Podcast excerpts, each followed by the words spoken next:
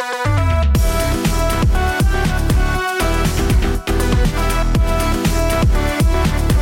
ช้แบงค์พอดแคสต์พอดแคสต์ที่พูดถึงวงการไอดอลในมุมมองของการทำการตลาดและคอนเทนต์ สวัสดีครับ เข้าสู่ EP ที่ 39 ของชลาแบงค์พอดแคสต์ครับ EP นี้ผมขอพูดถึงการบริหารความคาดหวังของแฟนคลับ นะครับของทางฝั่ง BNK48 นะครับผมต้องเน้นวงนี้โดยเฉพาะ เพราะว่า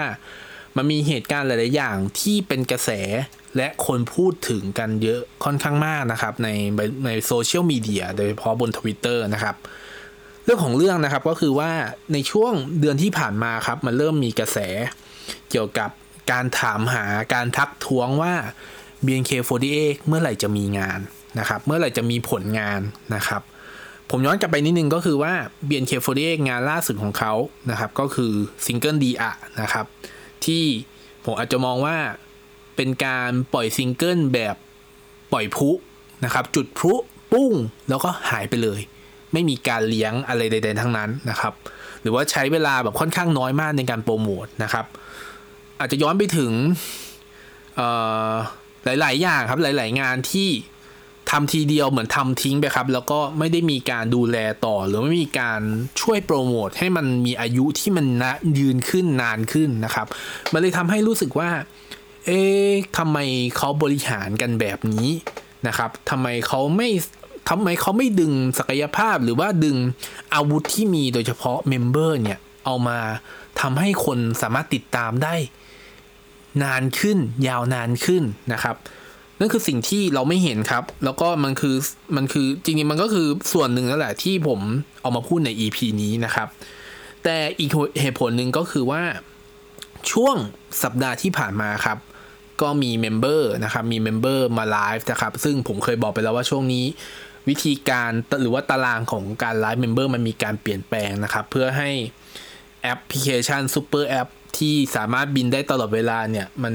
ลดปัญหาลงแล้วก็มีการจัดการเรื่องเวลาของการไลฟ์ของ member ให้มันเคลียร์ขึ้นชัดเจนขึ้นเป็นระเบียบขึ้นนะครับเอ่อ member เริ่มออกมาไลฟ์โดยมีการพูดเรื่องนี้นะครับ เพราะว่ามันมีกระแสของของของแฟนคลับที่มีการพูดถึงมันค่อนข้างหนาหูมากๆนะครับ แล้วก็เอ่อมันก็เริ่มมีมีคำที่มันโผล่ขึ้นมาครับ เช่นงานลับนะครับ เช่นยังไม่ถึงเวลานะครับ เช่นเรารับรู้แล้วนะครับว่ามันมีกระแสนี้เกิดขึ้นนะครับนี่คือสิ่งที่เราได้รับจากการสื่อสารผ่านเมมเบอร์นะครับ ไม่ว่าจะแก้วหรือว่าจะออนนะครับ เราเห็นแหละครับว่าจริงแล้วไม่ว่าจะแก้วหรือจะออนก็คือเขาก็เป็น 2 ในสมาชิกชลาลาย ก็คือมีการเดือนที่ผ่านมาเขาก็ไปเขาก็ขึ้นไปเชียงใหม่เขามีการถ่ายรูปนั่นนี่ ซึ่งคนก็คาดหวังต่างๆ นานาว่าจะมีอะไรเกิดขึ้นนะครับ แต่ว่าณทุกวันนี้ก็ยังเงียบอยู่นะครับ ด้วยความที่มีคำจำกัดความว่านี่คืองานลับหรือเปล่านะนะครับ เป็นต้นผมมองอย่างนี้ครับว่า จริงเนื้อหาผมว่าสามารถไปดูย้อนหลังได้ครับของไลฟ์ของของแก้วนะครับ หรือว่ามันก็มีช่องแชแนลที่ไปดูดคลิปมา แล้วก็ไปตัดเป็นไฮไลท์นะครับ ก็ลองไปหาดูกันได้ครับ แต่ว่าคีย์หนึ่งที่ผมค่อนข้างให้ความสนใจนะครับ หรือว่าประโยคที่ผมให้ค่อนข้างให้ความสนใจของของแก้วที่มีการพูดนี้ขึ้นมาก็คือว่า มีคนถามครับแฟนคลับถามกันหนาหูอยู่แล้วแหละว่า เมื่อไหร่จะมีผลงานนะครับ เมื่อไหร่ BNK จะมีงานออกมา วงอื่นๆ เขาเริ่มมีงานกันแล้วนะ แต่เขามีการเมนชั่นถึงว่าวงอื่นๆ ก็คือหมายถึงแค่ CGM48 นะครับ เพราะว่า CGM48 เริ่มมีการประกาศ ว่าจะมี two shot ว่าจะมีอัลบั้มหนึ่งว่าจะมีงานจับมือแล้วนะครับ แต่ว่า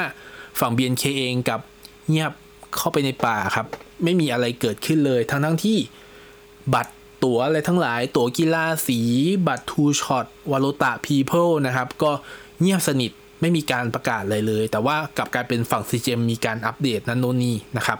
คนก็ไม่ต้องแปลกใจครับว่าทำไมแฟนคลับเขาถึงถามหา สิ่งที่เขาถามหาได้เขาก็รู้อยู่แล้วครับว่า การถามหาความคืบหน้าของกับทางต้นสังกัด มันคือการเหมือนกับเราเตะลูกบอลอัดกำแพง แล้วมันก็จะโดนเราเองกลับมาโดนเราเอง เพราะว่ามันไม่มีอะไรนะครับ สิ่งที่เราคาดหวังได้ก็คือกระบอกเสียงของบริษัทก็คือ member นั่นแหละนะครับ เพราะว่าเราสามารถสื่อสารกับ member ได้ผ่านไลฟ์อะไรอย่างนี้เป็นต้นนะครับ แฟนคลับเขาก็ถาม member ครับ member เขาก็รู้สึกอึดอัดใจประมาณหนึ่งนะครับ เท่าที่แบบผมดูเลยผมดูไลฟ์ย้อนหลังนะครับเขาเขารู้แหละครับว่ามันมีกระแสนี้เกิดขึ้น แล้วเขาก็รู้ครับว่าฝั่ง business ฝั่งต้นสังกัดเองเขากำลังทำอะไรอยู่แล้วมีแผนงานอะไรอยู่ แต่ก็ล็อกถูกล็อกไว้ด้วยคำว่ายังไม่ถึงเวลาที่จะบอกนะครับ ด้วยกระแสที่บอกว่ามันไม่มีไม่มีงานเนี่ย แก้วก็เลยเหมือนกับมีการพูดประโยคนึงขึ้นมาว่าทำไมจะไม่มีงาน ก็มีอินดี้แคมป์ไงก็สามารถติดตามได้นะครับ ผมผมค่อนข้างไม่โอเคมากๆกับประโยคนี้นะครับ เพราะว่า target consumer มันไม่เหมือนกันครับ indie camp จริงอยู่ครับว่า indie camp คือสมาชิกของ BNK48 และ CGM48 มาทำโปรเจกต์เฉพาะกิจขึ้นมา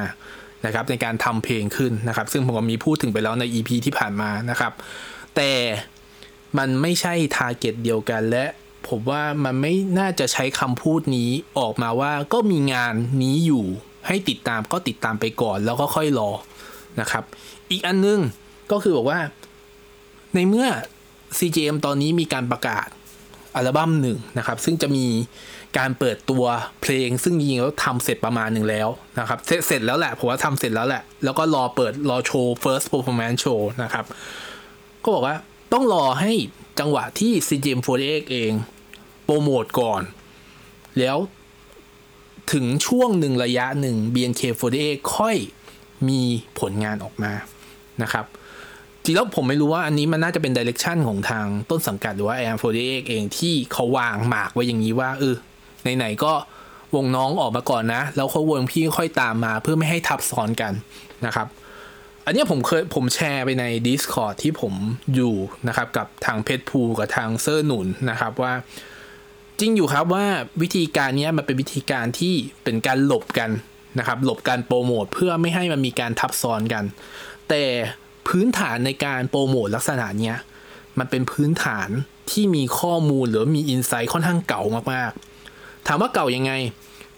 เพราะว่ากลุ่มแฟนคลับของทั้ง BNK48 และ CGM48 ณเวลานี้มันไม่เหมือนเดิมแล้ว ถ้าย้อนกลับไปตอนที่ CGM48 ตั้งไข่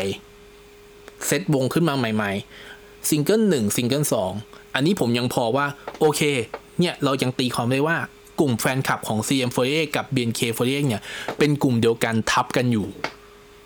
กลุ่ม CGM48 อาจจะน้อยกว่า แต่มันเป็นสับเซตของ BNK48 นะครับแต่พอมาถึงณเวลานี้แล้ว เราเห็นครับว่า BNK48 ไอ CGM48 เองอะ่ะ มีแนวทางของเพลงโคตรชัดเจนเลยนะครับ เน้น performance ชัดเจนนะครับ มีลีนะคุมบังเหียนอยู่นะครับ มันเลยทำให้รู้สึกว่าเนี่ย มันเป็นกลุ่มอีกกลุ่มหนึ่งที่คนน่ะ มันไม่ใช่กลุ่มมันไม่สามารถติต่างได้ว่าเป็นกลุ่มคนเดียวกันกับ BNK48 ได้แล้วนะนะครับ มันไม่สามารถตีความกันได้แล้ว มันควรจะต้องตีความว่านี่คือกลุ่มทาร์เก็ตที่เป็นอีกกลุ่มหนึ่งขึ้นมา ถึงแม้ว่ามันจะมีการทับซ้อนกันของกลุ่มแฟนคลับ ดังนั้นน่ะวิธี execution นะครับวิธี execution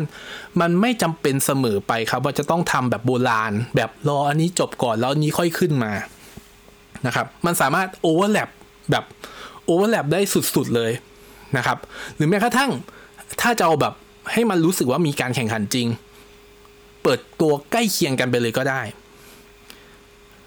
นะครับ เปิดตัวให้ใกล้เคียงไปเลยก็ได้ ซึ่งผมไม่รู้ว่าเขาคิดอะไรอยู่ หรือว่าเขามีชุดข้อมูลที่มันเป็นชุดข้อมูลโบราณอยู่สำหรับฐานแฟนคลับที่มี Discord เมื่อคืนนี้ผมยังพูดคุยกับเซอร์หนุนครับ ก็คือลองไปติดตามของเซอร์หนุนก็ได้ครับว่า จริงแล้วอะเราเห็นแล้วครับว่ากลุ่มแฟนคลับของ CM48 เองแบบมีความชัดเจนมากๆ แล้วก็หลายๆ คนไม่ได้ติดตาม BNK48 แล้วนะนะครับเขาติดตามแค่ CM48 เพียงอย่างเดียวแล้วนะครับ ด้วยอะไรหลายๆอย่างด้วยแนวทางด้วยวิธีการบริหารด้วยวิธีการทำวงนะครับ เพราะว่าการทำวงของทั้งสองที่ถึงแม้ว่าจะมีการใช้แชร์รีซอสครู แพลตฟอร์มมักกะสันที่มิกอะไรก็ไม่รู้ออกมานะครับ แต่มันมีแนวทางในการเลือกเพลง ในการทำเพลงในการฝึกซ้อมที่แตกต่างกันอย่างสิ้นเชิง คนไม่ได้ติดตามแค่ผลงานอย่างเดียวแล้ว คนติดตามเส้นเรื่องเส้นระหว่างทางที่จะมีผลงานอัลบั้มผลงานซิงเกิลนะครับ นั่นคือสิ่งที่ผมเลยมองว่า ผมไม่เห็นด้วย มาก ๆ เลยกับวิธีการที่จะต้องรอให้อันนี้ขึ้นก่อน แล้วอันนี้ค่อยขึ้นตามทิ้งช่วงเนี่ยครับลองคิดสภาพเพราะว่าถ้าเกิดว่ามันมีการโปรโมทที่มันเป็นโคโปรโมทคือแบบโปรโมทร่วมกันเนี่ยครับภาพมันจะใหญ่มากๆเลยนะ มันไม่ได้แล้วมันสามารถดึง ผมเชื่อว่ามันสามารถดึงให้ ไม่ว่าจะเป็นคน BNK ที่เป็นแบบเบสฐานแฟนคลับคนนั้นตามแต่ BNK อย่างเดียว อาจจะมามอง CGM48 ไปด้วย หรือว่ามากลายเป็นแบบ กลับมาสู่สภาพเดิม หรือว่ากลับมาสู่ทาร์เก็ตเดิมที่ BMK CM48 เท่ากัน มันสามารถทำได้ หรือแม้กระทั่งภาพในการโปรโมทที่มันดูใหญ่ขึ้น มันจะไม่มีการโปรโมทที่แบบค่อยๆเงียบไปอ่า BNK48 ไปทีนึง CM48 ไปทีนึงสิ่งที่เราเห็นล่าสุดการที่ BNK48 กับ CM48 มามาโปรโมทด้วยกันก็คืองานกีฬาสีวอลตาพีโพลที่เป็นเกิดจากเซบัสึจะเอ้ยเกิดเกิดจากงานเจนเกน นะครับ นั่นคือสิ่งที่เราเห็นแล้วมันเห็นว่าพอสองวงนี้มันรวมกัน แล้วมันมี power ในการโปรโมทมากน้อยขนาดไหน แล้วที่แบบถ้าแบบมันมีการแข่งขันกันเกิดขึ้น แค่ผมมองแค่ภายในของของ BNK กับ CGM เองอะแค่นี้ก็สนุกแล้วครับ แค่นี้ก็สนุกแล้วนะครับ เพราะว่าพื้นฐานหรือว่าอาวุธที่อยู่ในมือของ BNK กับ CGM โดยเฉพาะตัว member นะโอ้มันพร้อมปล่อยพลังเยอะแยะเต็มไปหมดเลยนะครับ นั่นคือสิ่งที่ผมค่อนข้าง ผมตั้งหิดกับผมตั้งหิดดีกว่าผมตั้งหิดผมว่าไม่ชอบแล้วกัน ผมตะหงิดกับคำพูดของแก้วที่มีเกิดจากการไลฟ์นะตอนนั้นนะครับ เอาละผมเห็นว่าบางบางคนที่เข้าไปคอมเมนต์นั้นโน่นนี่ว่าโอเคเข้าใจว่าแบบเออเขาต้องให้วง CGM ขึ้นก่อนเพื่อให้แบบไม่ไม่มีการ overlap กันนี้มันเข้าใจได้ครับจริงๆผมก็เข้าใจได้นะ แต่ว่าถ้าในเชิงธุรกิจแล้วอะมันมันถ้าทำอย่างนี้ก็ไม่ทันชาวบ้านครับ เพราะว่าวงดนตรีในแนวอย่างนี้ที่เป็น girl group มันไม่ได้มีแค่ BNK48 อย่างเดียวแล้วนะ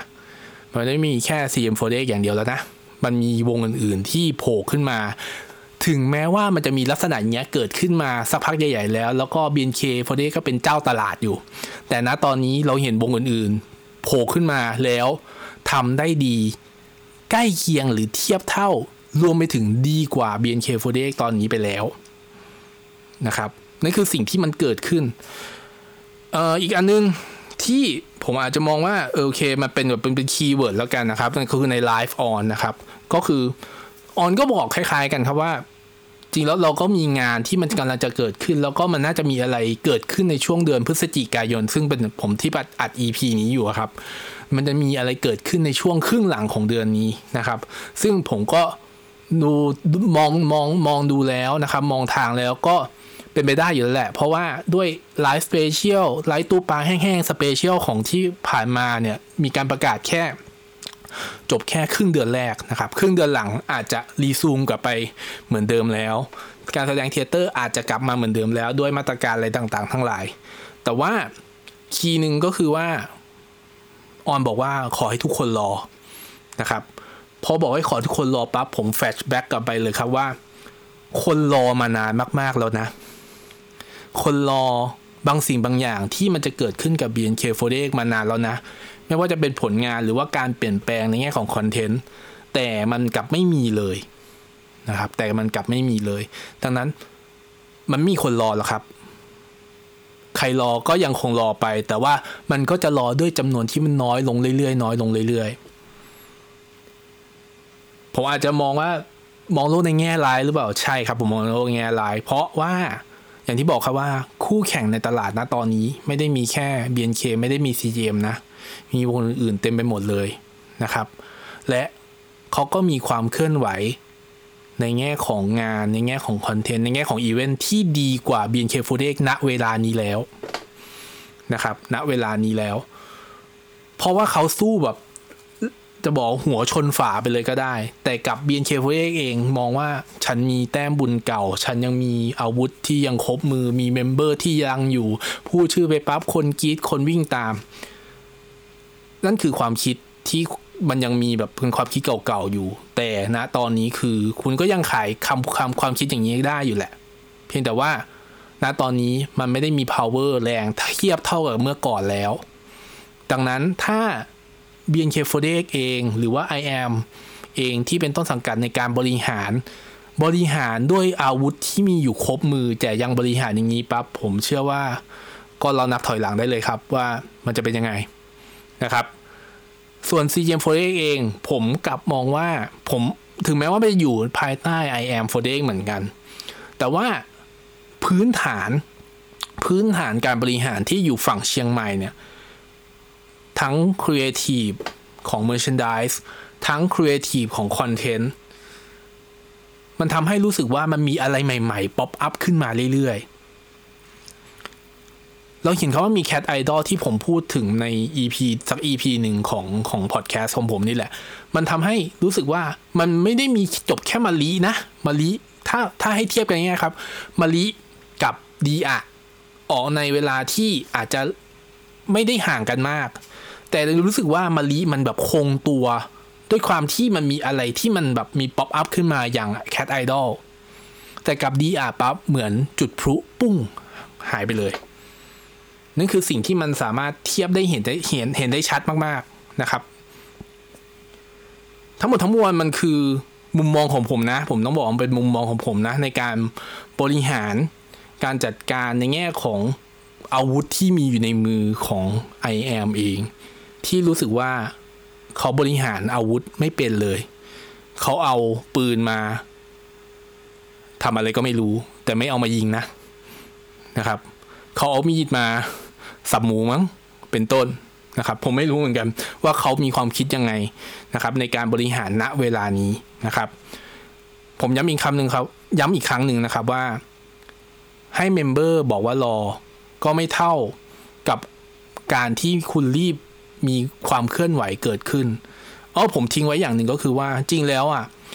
คำพูดในพวกอย่างเงี้ยครับที่ member ต้องเป็นคนพูดออกมา จริงแล้วมันควรจะต้องเป็นทีมบริหารทีม marketing ทีม commu เป็นคนพูดด้วยซ้ำมันไม่จำเป็นจะต้องมีจัดงานหรอกครับ เพราะว่าเขาเคยจัดงานมาแล้วว่ามี line up อะไรบ้างในปีนี้ แต่กลับมาตอนนี้ โอเค เรื่องโควิด มันมีผลกระทบอยู่แล้วแหละในแง่ของ line up แต่ว่าคุณสามารถที่จะ ออกอัปเดตได้นี่ ว่าตอนนี้เรามีความเคลื่อนไหวอย่างนี้อยู่ สามารถติดตามได้เร็วๆนี้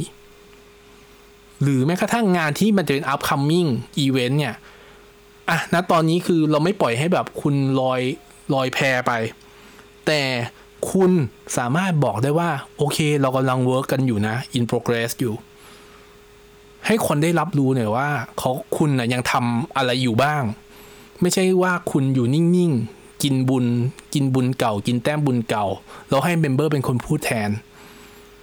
ต้นสังกัดสามารถทำงานได้สามารถพูดได้ครับ โอเคครับซีเรียสหน่อยนะครับ EP นี้ก็เอาไว้เจอกัน EP หน้าครับ สวัสดีครับ